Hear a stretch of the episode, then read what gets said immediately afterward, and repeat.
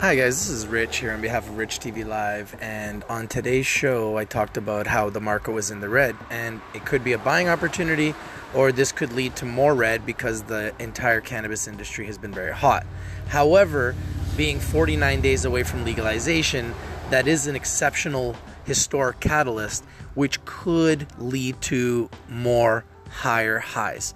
And as predicted on NASDAQ.com, a lot of stocks are being predicted to go much higher. So tune into my show, Rich TV Live on YouTube daily, 10 a.m. Pacific, 1 p.m. Eastern.